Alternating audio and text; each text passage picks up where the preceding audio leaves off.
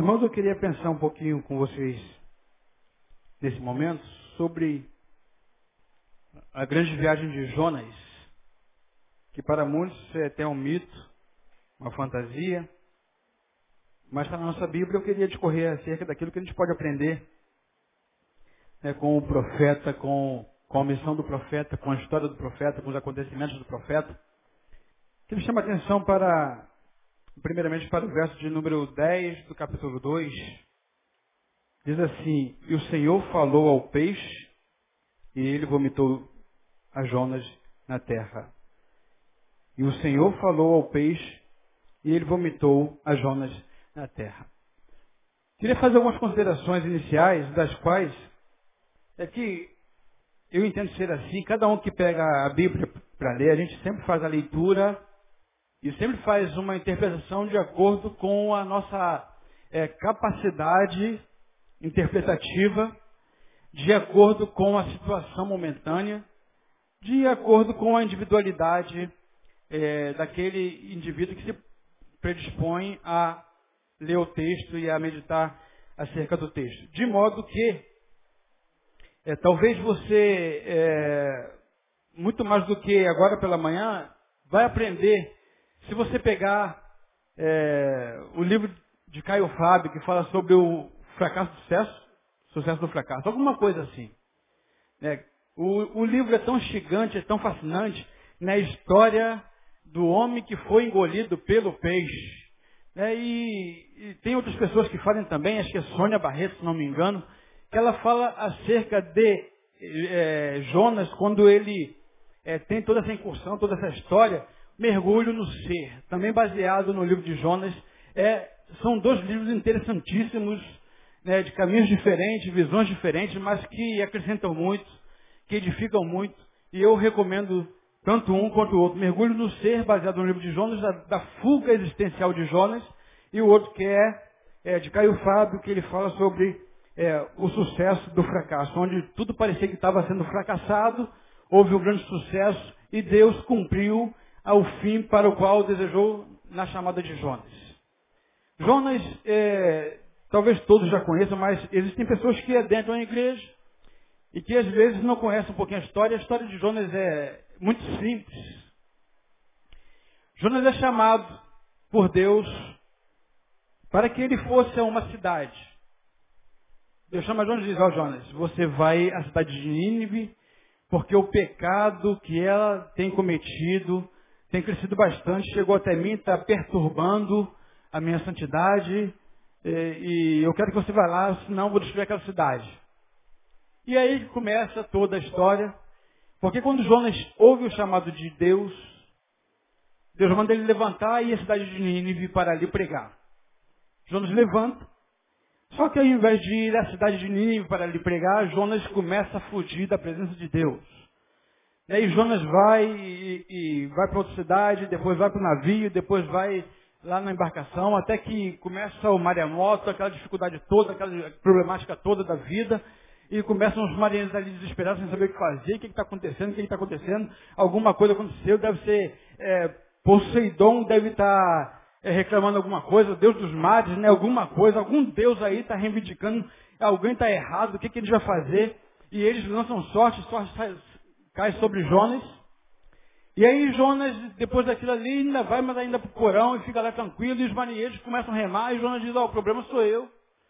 Eu reconheço que eu fugi da presença daquele Deus Todo-Poderoso, e eu reconheço que se vocês é, fizerem alguma coisa comigo, me lançarem no mar, tudo vai ser resolvido, tudo vai ser é, sanado, as dificuldades acabarão e, e fim de papo. Beleza, pegaram o, os marinheiros pegaram Jonas, lançaram Jonas no mar. E depois que lança Jonas no mar, os marinheiros olhando atônitos para Jonas se afundando, sumindo sob as águas é, escuras e, e, e agitadas. Tudo fica tranquilo, mas aí vem Jonas, é, quando está quase no fundo, vem um peixe, abocanha Jonas, e leva então para um outro lugar. Nesse ínter, Jonas faz uma oração ao Senhor, Jonas é, pede a Deus que ele possa novamente ver o templo do Senhor. Ele vai ver o templo do Senhor e Deus vai dar essa oportunidade. As águas estão sobre sua cabeça. né, a alma foi retirada, ele foi lançado no ferrolho, no mais profundo do ser, do abismo da terra.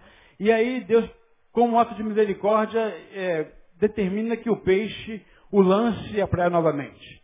E o peixe, como um passo de mágica, como uma historinha assim bem, bem diferenciada, bem, bem louca, o peixe vomita Jonas na praia. E aí Jonas é, recebe um novo mandamento, vai até a cidade que eu te mandei. Jonas vai lá e mal porcamente chega e diz, olha, o Senhor mandou se arrepender porque o pecado chegou até lá e que não se arrepender vai se, é, se arrepender, que não se arrepender vai se arrepender porque o Senhor vai destruir a cidade de Nínive e tal. É, passou assim falando, passou passando, passou de qualquer jeito, mal e porcamente cumpriu a sua missão.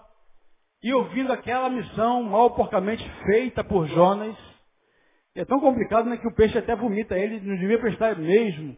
Né, devia ser um, um camarada bem amargo, bem azedo, né, que nem o peixe quis ficar com ele no estômago. E aí, quando o rei de Nínive ouve essas palavras, o rei de Nínive é, baixa um decreto dizendo o seguinte, olha, todo mundo vai se vestir de saco, inclusive os animais, para quem saiba, Deus ouça a nossa oração e o nosso pedido, o nosso arrependimento, e Deus tenha misericórdia de nós e poupe a nossa cidade. E aí, quando isso acontece, queridos, quando isso acontece, Deus se arrepende do mal que faria aquela cidade e, ao invés de Jonas sair pulando de alegria, jubiloso, porque afinal de contas eu sou o grande homem de Deus. Olha que profeta que eu sou. Né? Fantástico, minha palavra é poderosa. Ninguém resiste à palavra que eu lanço. Todo mundo que ouve fica apaixonado e se converte. Olha o resultado da minha palavra. Jonas se ira. Jonas fica amargurado ele vai para lá, para fora da cidade e reclama e chora, eu quero morrer, porque eu bem sabia que se eu fosse lá em Nínive, naquela cidade porca, naqueles ralés, naquele povo incrédulo, se eu fosse lá pregar, eu sabia que o Senhor ia ter misericórdia, se compadecer, e eles iam se arrepender e o Senhor não ia destruir. E aí, Deus vai e fala com ele, nasce ali uma boboreira, faz sombra sobre Jonas e depois Deus mata a boeira e Jonas fica mais uma vez revoltado. Ah, eu quero morrer, eu quero morrer. E Deus diz, Jonas, você se compadeceu da boboreira que nasceu numa manhã e morreu numa outra e você não se compadece de seres humanos. Muito mais, a boboreira, eu amo gente. Eu amo homens. Eu quero alcançar homens. Por isso, Jonas, que você foi lá e por isso que eu tive misericórdia e por isso que eu salvei aquela cidade, toda aquela cidade. E fim de papo essa história parece que está meio inacabada, não é verdade? Acaba assim, bem, bem de uma forma bem, bem drástica, bem, bem sem um fim, e todos foram felizes para sempre. Algumas considerações é interessante nós fazermos, queridos. Dentro dessa história de Jonas que eu rapidamente falei aos irmãos, podem ler. Se você começar a ler, vai ser tão gigante que você vai ler em dez minutos esse, esse livro de Jonas, que são com quatro capítulos, mas bem curtos. Primeiro é que quando a gente pega a palavra de Deus para estudar, principalmente o Velho Testamento, é mistério, é interessante, não tem como ser diferente, que todo o Velho Testamento ele aponta para um alvo específico que é Jesus. Não tem como ser diferente. E aí algumas coisas aí que a gente pode perceber é que é, era um povo rebelde e que Deus queria que houvesse arrependimento. Não tem como a gente desassociar a história de Jonas com a missão de Jesus Cristo. Então a gente vê que em diversos textos, Jesus já falando, já fazendo alusão aos textos do Velho Testamento em relação àquilo que estava sendo cumprido naquele momento na vida dele, Jesus. O desejo de Deus é arrependimento. E aí, para começar, a gente entende que Jesus tem interesse, ou Deus tem interesse em Jesus alcançar toda a humanidade. E a promessa do Evangelho de Deus é a salvação para todo que nele crê. Para quantos são a promessa de salvação? Para todos que nele, que nele crê.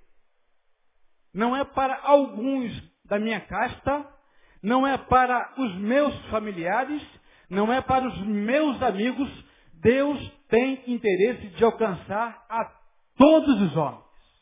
Todos os homens. Aconteceu lá na, na história de Jonas e acontece agora em Jesus.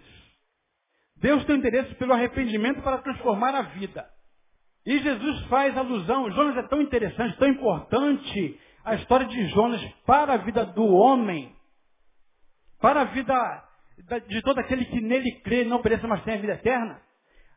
Quando Jesus é indagado acerca do sinal que deveria ser dado de sua volta, Jesus diz, uma geração incrédula pede um sinal. E a gente vive o tempo todo, na nossa vida, buscando o sinal de Deus, para a vontade de Deus, eu quero um sinal, eu quero um sinal, só caminho pelo sinal, se eu não receber o sinal, eu não saio daqui. Nós não devemos viver a nossa vida pelos sinais. A nossa fé não tem que estar pausada nos sinais simplesmente. A gente não tem que ver para crer, mas a gente tem que crer para ver.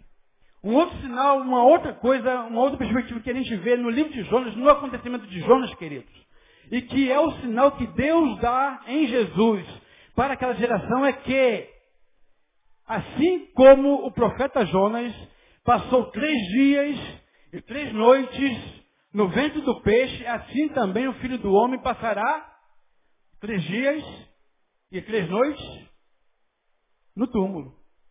Que coisa interessante, né? Só para nós pensarmos um pouquinho, quando é que a gente comemora a morte de Jesus? Hã? Na Páscoa, sim, mas que dia? Sexta-feira. E quando é que a gente comemora a ressurreição de Jesus? Domingo, três dias, né? Só uma, um parêntese. Pensa nisso aí, queridos.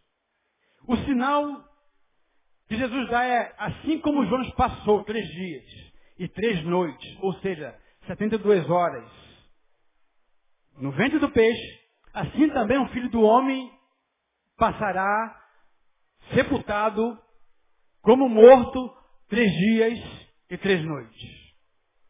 Qual foi o dia da ressurreição de Jesus? Hã? Quem fala isso? Hã? Quem foi que falou isso pra gente? A Bíblia? Só pegadinha, vai, vai procurar lá que você vai ver. A Bíblia, em momento nenhum, que eles fala que Deus ressuscitou Jesus no domingo. No primeiro dia da semana, as mulheres se levantaram e foram até o sepulcro. E não encontraram Jesus. Não determina o tempo. O tempo foi três dias. Só, só charadinha, curiosidade. Vamos prosseguir. Então, é, o interesse de Deus em Jesus é alcançar o homem. E Deus, para alcançar homem, usa homem. Deus usou Jonas para alcançar a cidade de Nínive. Deus usa homens hoje para alcançar homens. Deus usou homens no passado para alcançar homens. Deus só pôde usar diretamente alguém para alcançar o homem quando esse mesmo Deus se tornou homem. De modo que Deus só vai usar eu e você para alcançar homens. Amém, queridos? Amém? Quantos estão dispostos a serem usados por Deus para alcançar homens aqui? Levanta a mão. A despeito da casta, a despeito da, da religião, a despeito da, da, da, raça, a despeito da cor, a despeito dos desejos, a despeito da, das opções sexuais, Deus quer usar homens para alcançar homens. Deus pegou Jonas e discrepantemente usa Jonas para alcançar aqueles a quem Jonas achava indignos serem alcançados. Isso me leva a crer, primeiramente, a palavra de Deus é o seguinte, homens são usados para alcançar homens.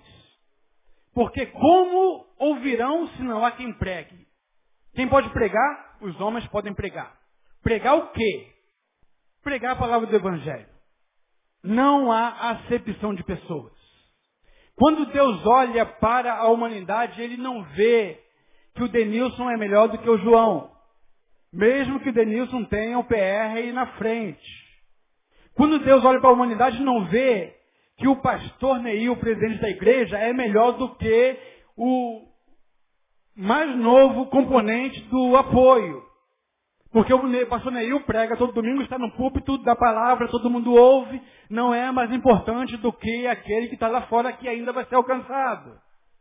Só que a nossa postura é sempre ser fiel à vontade de Deus, porque nós vamos definindo quem é que Deus tem que abençoar ou não. Nós queremos determinar para Deus quem é que tem que abençoar, quem, tem, quem é que tem que ser abençoado. Agora, nessa pregação, nesse alcance, existe uma tríade aí, três formas, ou três pessoas, ou três momentos que Deus vai usando para alcançar os homens. Quem é que vai pregar? Quem é que tem que pregar? Quem é que tem que pregar?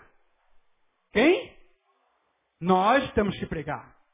O nosso papel nesta composição para alcançar os perdidos, o evangelho, estou falando, gente, de evangelho. Infelizmente, a gente hoje não consegue e não gosta de ouvir palavras acerca do evangelho. A gente gosta de ouvir aquilo que o evangelho pode produzir para nós, para mim. Mas evangelho especificamente é a forma que Deus usa para alcançar o outro. De modo que, quando eu me congrego, eu tenho que estar aqui para aprender de uma outra forma ou de alguma forma como eu posso ser útil para alcançar o outro. Não é para aprender como Deus vai me abençoar, mas é como eu posso ser canal de bênção na vida do outro. Evangelho é isso. E aí, quem vai pregar é o homem. Quem prega? Quem prega? Quem prega? Eu acho que tem que ficar bem claro na nossa mente isso. Nós devemos fazer o nosso papel, a nossa parte. Quem prega é o homem. Quem é que convence? Quem é que convence?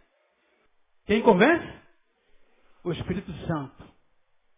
De modo que não é a minha eloquência, não é a minha capacidade intelectual de formular ideias, não é a minha capacidade de, de, de convencimento que vai alcançar alguém que vai alcançar o meu familiar, que vai alcançar os meus amigos. Quem vai alcançar será o Espírito Santo que convencerá esta mesma pessoa que ouviu a palavra pregada. Quem convence é o Espírito Santo. E aí, quem é que salva? Quem é que salva? Quem é que salva, pastor Isaías? Quem é que salva? Quem é que salva, gente? Temos que acreditar nisso. Os homens pregam. Quem convence do pecado e que precisa de um arrependimento é o Espírito Santo. E quem salva é? Por que será que às vezes, de vez em quando, volta e meia, a gente tenta conturbar essas formas de atuação? E a gente acha que tem que convencer alguém a se converter de qualquer maneira. E a gente se torna chato porque a gente quer fazer a outra parte. A gente se torna crentes chatos na, na atual conjuntura, no século XXI, porque a gente quer fazer a parte que não nos cabe. E a gente fica perturbando, não, porque vai ser pela minha palavra. Ou então a gente traz um fardo pesado sobre nós, porque afinal de contas aquele camarada ou aquela camarada só será alcançada se for por meu intermédio. E aí a gente vai muitas vezes criando um relacionamento doentio. E a gente vai, é, na intenção de alcançar alguém, a gente vai enamorando alguém e vai carregando alguém e aquele alguém está pisando, está pisando, está pisando. Não, eu vou sofrer aqui porque vai ser por meu intermédio que ela vai se converter, ou por meu intermédio que ele vai se converter. E a gente vai fingindo. A gente vai trocando os nossos relacionamentos e vai vendendo o evangelho para um relacionamento amoroso, dizendo que a gente só está em cima, perturbando, incomodando, porque vai ser por meu intermédio que vai ser convertido. Não vai ser verdade. Não é verdade. A nossa obrigação é falar. Não somente falar. E Jonas sabia tanto disso que ele falou, bem que eu sabia. Que se eu fosse falar, tu ia ter misericórdia, ia convencer, ia salvar aquele povo. Foi isso que aconteceu. O livro de Jonas nunca foi tão atual para nós. Nunca foi tão atual. Tremendo isso. Para alcançar homens, Deus usa homens. E aí cada um no seu quadrado, os homens pregam, Jesus salva, o Espírito convence e a obra está feita. É assim. Agora, por que é que muitas vezes nós queremos convencer a Deus quem é ou não que tem que ouvir a palavra e ser convertido. Por que é que muitas vezes nós queremos determinar, queremos determinar quem serão aqueles que precisam serem alcançados pela misericórdia de Deus. Vou tentar simplificar um pouco. Por que, gente, que a gente olha assim para os indivíduos aí, mesmo dentro da igreja, os nossos amigos lá que a gente julga ser os nossos inimigos que têm que ser vencidos no emprego, aquele camarada que te persegue o tempo todo, que embarga a, a tua ascensão profissional, aquele camarada que, que é um, uma pedra no teu sapato, que é um espinho na carne, porque é que geralmente a gente sempre fala que aquele camarada não merece e não é digno de ser alcançado pela misericórdia. Por que é que isso acontece com a gente? Por que é que quando a gente olha para um camarada aí, que às vezes é, é, é perseguidor, às vezes é, é, é, como Hitler, por exemplo, a gente diz, esse camarada não merece a salvação, esse cara tem que ir para o inferno, queimar no mármore do inferno. Porque é, o que, que nos leva a definir para Deus e dizer para Deus quem é que ele tem que alcançar ou não? Por que é que isso acontece? O que, que levou Jonas a dizer, Senhor, não quero ir lá porque quando eu for lá, tu vai ter misericórdia daquele povo ninivita e você vai salvar eles, e eles não merecem serem salvos. O que, que leva a gente a tomar essas posturas? Se não tão somente um, uma leitura equivocada daquilo que nós somos. Porque, como eu falei do Evangelho, o Evangelho, ele é um encontro com Deus, depois que eu encontro com Deus eu me vejo. E depois que eu me vejo, eu vejo o outro com mais misericórdia. Só que geralmente Jonas não teve a capacidade e, e a coragem de fazer, na verdade, um curso para dentro de si mesmo. E aí a gente começa na nossa autopiedade, na nossa automisericórdia, a gente pensa que a gente é melhor do que o outro. A gente pensa que porque nós somos crentes, principalmente da Igreja Batista Betânia, nós somos mais santos do que o outro. A gente pensa que porque nós somos da Igreja Batista Betânia, principalmente, tudo que nós fazemos é melhor do que o outro. Portanto, porque eu sou crente, evangélico, batista, principalmente da Igreja Batista Betânia, eu mereço e o outro não merece. Perceba que eu estou falando de nós. Eu não estou falando de vocês. Eu estou falando de nós. E aí eu entendo que todos os meus afazeres, todas as coisas que eu produzo, porque eu sou mais inteligente do que o outro, o outro é muito burro para ser salvo e ser alcançado. Afinal de contas, ele não vai entender o plano de salvação. Ele é muito aquém para entender. Aí, o que, que eu penso? Eu penso que eu sou mais capaz do que o outro. Deus me escolheu Deus me alcançou porque eu produzo demais, com qualidade, a minha capacidade de produção é muito grande. Por isso que Deus me escolheu. Porque Deus não quer alcançar um, Deus quer alcançar cem. E para alcançar cem vai usar quem? Eu. Que eu sou capaz. O outro vai ser insignificante na obra. O outro vai ser insignificante no evangelho.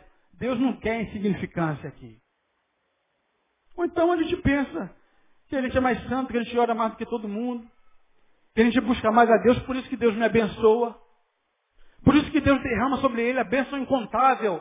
Porque eu tenho casa, eu tenho um carro, e a gente vai definindo a bênção de Deus através e a despeito daquilo que nós vamos angariando na nossa vida. O outro me abençoa deve estar em pecado. Aquele cara lá não está no altar de Deus, não. Ele não está no monte do Senhor. Alguma coisa de errado ele está fazendo porque é, ele não está conseguindo alcançar a bênção de Deus. E a gente vai determinando quem é santo, quem está na unção de Deus, aquele que pula mais tem mais unção, aquele que pula menos, pô, o cara é frio toda a vida. E a gente vai fazendo essas conjecturas ao longo da nossa vida. E a gente vai definindo quem é mais santo e quem não é mais santo. A gente vai definindo também quem é que Deus tem que alcançar ou não tem que alcançar. E gente também quer determinar é, nós somos os melhores pais. Eu amo meu filho de tal modo que todo mundo tem que olhar para mim, tem que fazer a mesma coisa. Eu sou o melhor pai, olha a minha postura. Não sabe que muitas vezes está escondendo um grande vazio dentro de si. E querendo provar o tempo todo, quando beija, beija, beija, ama, ama, ama, abraça, abraça, abraça, abraça, está querendo provar para si mesmo que ele é um bom pai.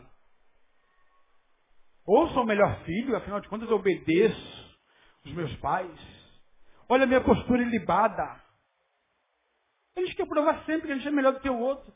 Essa competitividade desenfreada dentro de nós está sempre impulsionando e revelando quem é que deve ser alcançado pela misericórdia.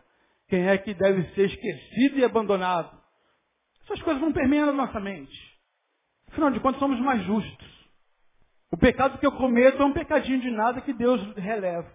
Mas o pecado do irmão lá, meu irmão do céu. Olha, meu Deus. Ele, se você souber do pecado dele, tu se escandaliza. Fica de cabelo em pé. O meu pecado não. O meu pecado, Deus sabe, Deus conhece o meu coração. Deus conhece, sabe o que passa nele. Mas o pecado do outro, cara, é um incrédulo. Ele é um miserável não merece ser alcançado pela misericórdia de Deus. E a gente vai definindo, sempre complacência para nós e sempre condenação para o outro.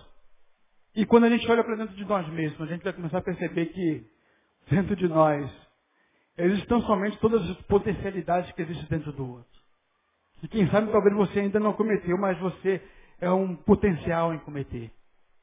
A gente quer definir para Deus quem é que Deus tem que alcançar quem é de Deus, quem não é. A gente vai definindo quem é de Deus, quem não é. Vai definindo. O cara lá se veste todo maltrapilho, né? Com bandana no pescoço, não é de Deus, né, Zé? O, o zorro dos motoclubes. Mas, às vezes a gente olha para o cara e a gente tem ojeriza. Aquele cara não merece ser alcançado pela misericórdia de Deus. A gente se torna quebrantado com aquele cara, aquele protótipo, aquele jeito, e a gente se achega aquele jeito. Deus também, chegamos à conclusão, olha só, chegamos à conclusão, Deus também quer alcançar você, você também tem direito a graça. Beleza pura, show de bola. Pô, ampliou nossa visão, né? Só que, muitas vezes, de forma imperceptível, sem que nos apercebamos, nós saímos de um polo para outro polo. Porque agora esse aqui merece, mas aquele que está de paletó, foge dele. De modo, queridos, amados irmãos, os quais tenho prazer em comungar com vocês, eu quero chamar a atenção de vocês para um detalhe. Para Deus não há acepção de pessoas para os normais, para os loucos e para os escravos da religião. De modo que não é porque eu estou num polo, é que vai ser definido quem é que Deus alcança e ama. E nem quando eu estou no outro polo que define quem Deus alcança e ama. Mas Deus ama a todos de igual forma. Não podemos definir que aqueles aos quais eu entendo ser de Deus é que de fato são de Deus. Deus é muito maior do que eu. O amor de Deus transcende a minha capacidade de imaginação e de análise. O amor de Deus transcende todas essas coisas. E Jonas entrou nessa. Nesse negócio aí, não, Deus. Eles não merecem não. E a gente vai entender, esse merece, esse não. Esse sim e esse não. E geralmente aqueles que são do nosso convívio merecem sempre. Já reparou? Que os nossos amigos, os nossos familiares merecem. Mas aqueles aos quais julgamos ser os nossos inimigos, Deus precisa julgá-los. Deus os julgará e Deus os punirá. E a gente sempre olha para o outro como alguém em potencial para ser punido, não para ser alcançado pela misericórdia. Vamos refletir um pouquinho. Continuando. O que eu aprendo nesse contexto todo de Jonas é que quando a gente foge da presença de Deus, quando a gente foge, corre, a gente sempre desce um degrau.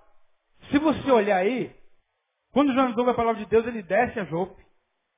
Aí depois, você vê isso no, capítulo, no versículo 1, 3b. Depois ele desce para o navio. Depois ele desce para o porão. Depois ele desce do navio, aí ele é lançado. E depois ele desce às mais profundezas do mar. Ele vai descendo gradativamente. Sem que perceba, ele entra num declínio quase que irreversível. Parece um paraquedista em charuto. Sabe que é charuto? Charuto é quando o paraquedista pula e o paraquedas não abre. Ele faz assim, ele enrola, enrosca, e o camarada começa a cair, e não tem jeito, ele vai se esborrachar. Parece que quando a gente foge de ouvir a voz de Deus, de aprender da palavra de Deus, a gente vai caindo como um charuto e a gente vai despencando, despencando, despencando, despencando, despencando e parece que não, não vai ter mais jeito agora. Deixa eu dizer uma coisa para vocês. Você pode estar aqui dentro hoje, exercendo o seu ministério, cumprindo o seu ministério eclesiástico. Você pode estar cantando no Ministério Vida, pode estar pregando aqui em cima, Pode estar aí sentado ouvindo, pode estar abraçando, beijando, gostando, compartilhando. Todavia, se você não está cumprindo o ministério específico que você tem como vida, você mais cedo ou mais tarde continuará ou começará a cair. Nós temos a nossa missão. Deus nos chama para cumprirmos a nossa missão. E Deus não chama covardes para cumprir missão. Deus, quando chama, chama sempre alguém em potencial para realizar a missão. Deus não está olhando só a sua capacidade momentânea e atual. Deus olha aquilo que você pode se tornar nele. E muitas vezes a gente vai é, enveredando por caminhos que dão mais ibope para nós. A gente sempre escolhe, quando escolhe alguma coisa dentro da igreja para fazer, a gente escolhe aquilo que alguém vai ver que eu estou fazendo, que eu estou participando. Temos que fazer aquilo pelo qual nascemos. Não existe. Não existe ninguém que um dia foi alcançado pela misericórdia e graça de Deus em Jesus que não tenha uma missão para realizar. Enquanto não encontramos a nossa missão, a gente vai ficar dando cabeçada sempre. Mesmo que você faça, mesmo que bombe, não adianta. Um dia isso não vai te satisfazer mais. Não adianta você se formar em muitas cadeiras, em muitas universidades, em muitos cursos profissionalizantes de especialização. Não adianta. Que se você não cumprir a sua missão de vida, você vai continuar sendo infeliz. E não adianta também você ficar sentado dentro de casa, vendo o dia passar, vendo televisão, sabe toda a programação, e você não faz nada para ninguém, para ajudar ninguém, para mudar o mundo, para mudar o curso da história. Não adianta porque você vai continuar sendo infeliz. De modo que o maior desafio da humanidade, o maior desafio do ser humano é e sempre vai ser encontrar a missão de vida que ele tem e realizar com garbo, com valentia e com alegria. Até porque quando a gente realiza aquilo que de fato é a nossa missão de vida, sempre haverá realização, mesmo que não haja aplausos. Isso é evangelho. É nos tornarmos capazes de nos desarraigarmos daquilo que prende a nossa atenção, que é sempre o aplauso do outro. Tem um aplauso, mas é infeliz. Realiza muito, mas é vazio. Qual é a missão de vida que você tem? E Jonas tinha uma missão. E essa missão não é, só não, não aparece em Jonas, ali no livro de Jonas. Essa missão ela é, é evocada em 2 Reis, capítulo 14, 25, quando lá no Reis cita Jonas sendo chamado para os profetas e ele profetiza, na época de outros profetas. Jonas tinha a missão de vida de ser profeta. Mas às vezes, no intercurso disso, no caminho para nós realizarmos a nossa missão de vida, algumas coisas acontecem. E é muito, muito natural Jonas não querer ir a Nínive, pelo histórico. Nínive era uma cidade onde tinham homens maus mesmos. Homens que é, decepavam, homens que, que é, estupravam as mulheres, homens que, que faziam as mais coisas atrozes possíveis de se imaginar. E eles, quando olham para aquelas pessoas, e falam, ah, eles não merecem a misericórdia, não é possível. Eles não, todo mundo, mas eles, menos eles. Como homem é uma coisa natural de acontecer. Mas a missão de vida é nós nos superarmos a nós mesmos. Afinal de contas, vocês estão cansados de ouvir que o maior inimigo a ser vencido não é aquele que está fora de nós, mas dentro de nós. Quando nos afastamos da nossa missão de vida, quando nos afastamos da nossa vocação, a queda será inevitável. Queda livre. Inevitável. Pode esperar. Pode ter certeza. Procura não preencher os vazios da sua alma com muitas coisas a fazer. com os reconhecimentos que você pode ter. Seja lá em que campo for, em que área for e em que lugar for. Mas procure viver a sua vocação, o seu chamado. Deus te desafia, não é para você ir sozinho, Ele vai com você. Ele vai com você. Jonas desce até a profundeza, mas a palavra de Deus ensina para nós que as misericórdias do Senhor não têm fim. E Deus providencia um grande peixe para restaurar a vida de Jonas, restaurar a missão que Deus tinha dado para Jonas, restaurar a vocação de Jonas, a despeito de que, mesmo passando por uma grande provação, Jonas não mudou nada. Porque ele agora é vomitado, como eu falei, né, ele fez até mal o ventre do peixe, que nem o peixe quis, vomitou ele para fora. E aí quando é vomitado, Deus fala, agora vai lá e faz. Ele foi e fez porcamente, mas era a missão dele, era a vocação, não tem jeito. Não aprendeu nada. Agora, sem querer loucugar, sem querer teologizar acerca do peixe, do grande peixe, volta e meia a vida reserva para nós um grande peixe. Onde ele está no grande peixe fazendo alusão à vida, fazendo análise da vida, e ele vai falando, Senhor, quantas vezes eu fiz isso, quantas vezes eu fiz aquilo, realizei, mas eu sei que um dia estarei no teu grande templo, eu vou adorar o teu nome novamente, e eu vou fazer isso. Aí ele começa a fazer um monte de votos e diz que vai pagar. Só que quando ele sai de lá, ele faz tudo errado novamente. E é bem possível que, como eu falei, é, parece que o livro é cortado. Eu, eu não tenho as minhas, tenho as minhas dúvidas. Se Jonas talvez não encontrou outros grandes peixes para engoli-lo ao longo do caminho da vida. Que Deus queria mostrar, olha, você precisa entender qual é a sua vocação. Os peixes são bênçãos na nossa vida. São momentos de reflexão que nós temos que ter. São momentos de nós olharmos para dentro de nós e percebermos que o que difere eu e dele simplesmente é a estrutura que Deus faz individualmente cada um. A nossa individuação é mais importante. Todavia, a potencialidade de fazer as coisas erradas, todos nós as temos de igual forma. E quando eu olho para dentro de mim, dentro do meu grande peixe, eu vou me permitindo olhar um pouco para dentro de mim. Na verdade, quando Deus chama Jonas, eu entendo também, posso entender, que era um momento que Deus tinha separado não somente para alcançar os ninivitas, mas Deus queria alcançar Jonas. Muito mais do que os ninivitas, Deus queria alcançar Jonas.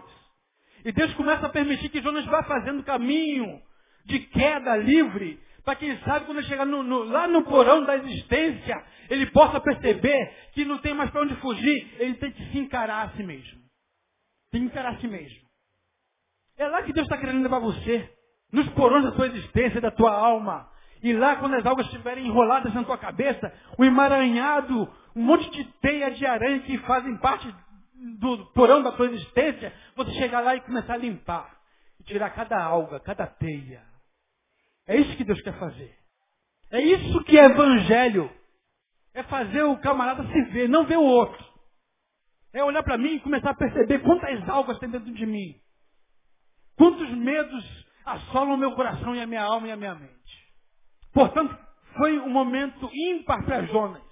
Quando eu chamo a Jonas, ele estava querendo limpar, tirar os carrapichos. E ele vai caindo. Aí, meu Senhor, pensa, tá pensando, todo mundo está pensando que ele quer alcançar nível. Não, vai caindo, vai caindo, vai caindo. Quando chega no ápice, Deus fala, você está começando a entender quem é que manda de verdade. Você está começando a entender quem é Senhor da vida. E que o Senhor da vida não bota ninguém no mundo sem vocação. Vai viver sua vocação, querido. Vai ficar amargurado por causa da boboreira muitas vezes. A boboreira tira de nós o foco do essencial para o foco da produção. A gente tem misericórdia mais das coisas que nós fazemos do que angariamos e nos apegamos às coisas que angariamos esquecemos da essência da vida. Deus está querendo mostrar que nós temos que voltar o nosso foco para aquilo que é essencial, olhando para o alto, para o autor e consumador de nossa fé. Aquele que segura pela nossa mão quando passamos pelo, pelo caminho do vale da sombra da morte. E aquele que começa a nos desafiar quando a gente passa pelo Val de Jaboque, não no Val. Porque muitas vezes a gente prega que Jacó foi abençoado quando estava no Val. Não foi, foi depois que ele passou pelo Val após passar pelo Val de que Deus se apresenta e desafia ele, e ele vence ali naquela luta e ele é abençoado. Porque o Val de depende de você de passar. Aquilo que depende de você alcançar e passar, Deus não vai fazer. Deus podia tratar com Jonas e tratou com Jonas. Mas ir lá e pregar, Deus não fez. Podia fazer, mas não fez. Porque Deus usa homens. E aí, queridos, quando eu olho para Jonas, fazendo alusão ao seu chamado, aí no verso de número, o capítulo número 1, verso 12, Deus faz o seguinte, levanta-te, vai à grande cidade de Nínive e crama contra ela. Deus fala o quê? Levanta-te. Deus fala o quê? Deus fala, levanta-te. Ele levantou e desobedeceu. E aí, no verso 10 que eu li como o texto introdutório, do capítulo 2, Deus fala ao peixe e ele vomitou a Jonas na terra. E veio a palavra do Senhor dizendo, dizendo, o que, que Deus diz a Jonas aí, no capítulo 2, verso, no capítulo 3, verso 2? Levanta-te. Isso é imperativo, é uma ordem. Quem sabe talvez ao longo do seu curso de vida, ao longo da sua trajetória, você não conseguiu entender a voz de Deus. Quem sabe você deu muitas cabeçadas e hoje você está no porão. Mas Deus está te dando outra oportunidade, querido. E Deus está falando para você novamente nessa manhã, levanta-te. Levanta-te. Levanta-te. Precisamos fazer a nossa parte, precisamos refletir, precisamos entender qual é aquilo que de fato Deus quer de nós. O que é? Deus está falando, levanta-te. Começa a fazer a sua parte. Começa a desbravar, quem sabe, caminhos que você nunca caminhou. Começa a visionar, quem sabe, coisas que você nunca visionou. Começa a entender a vida e os mistérios da vida como você nunca entendeu até então. E faça a sua parte. Levanta-te.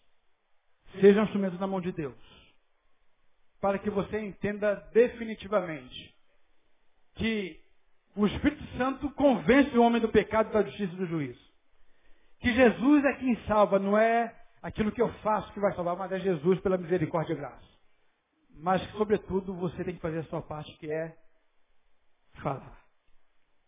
Seja você instrumento na mão de Deus, para que Ele seja glorificado em sua vida, na sua boca, nos seus olhos, nos seus pés nos teus projetos, nos teus sonhos, nos teus ideais, na sua vocação. Em nome de Jesus, que Deus nos abençoe nessa manhã e que fique essa palavra, levanta-te. Levanta e faça alguma coisa. Levanta e se desafie. Levanta e viva o desafio que Deus tem para você. Não é os seus desafios totalmente, mas é o que Deus tem para você. Levanta e viva o seu desafio e viva a sua vocação com garbo, com ousadia, com alegria, com força, porque Deus é contigo por onde quer que andares. Será sempre assim, em nome de Jesus. Amém? Vamos ficar de pé.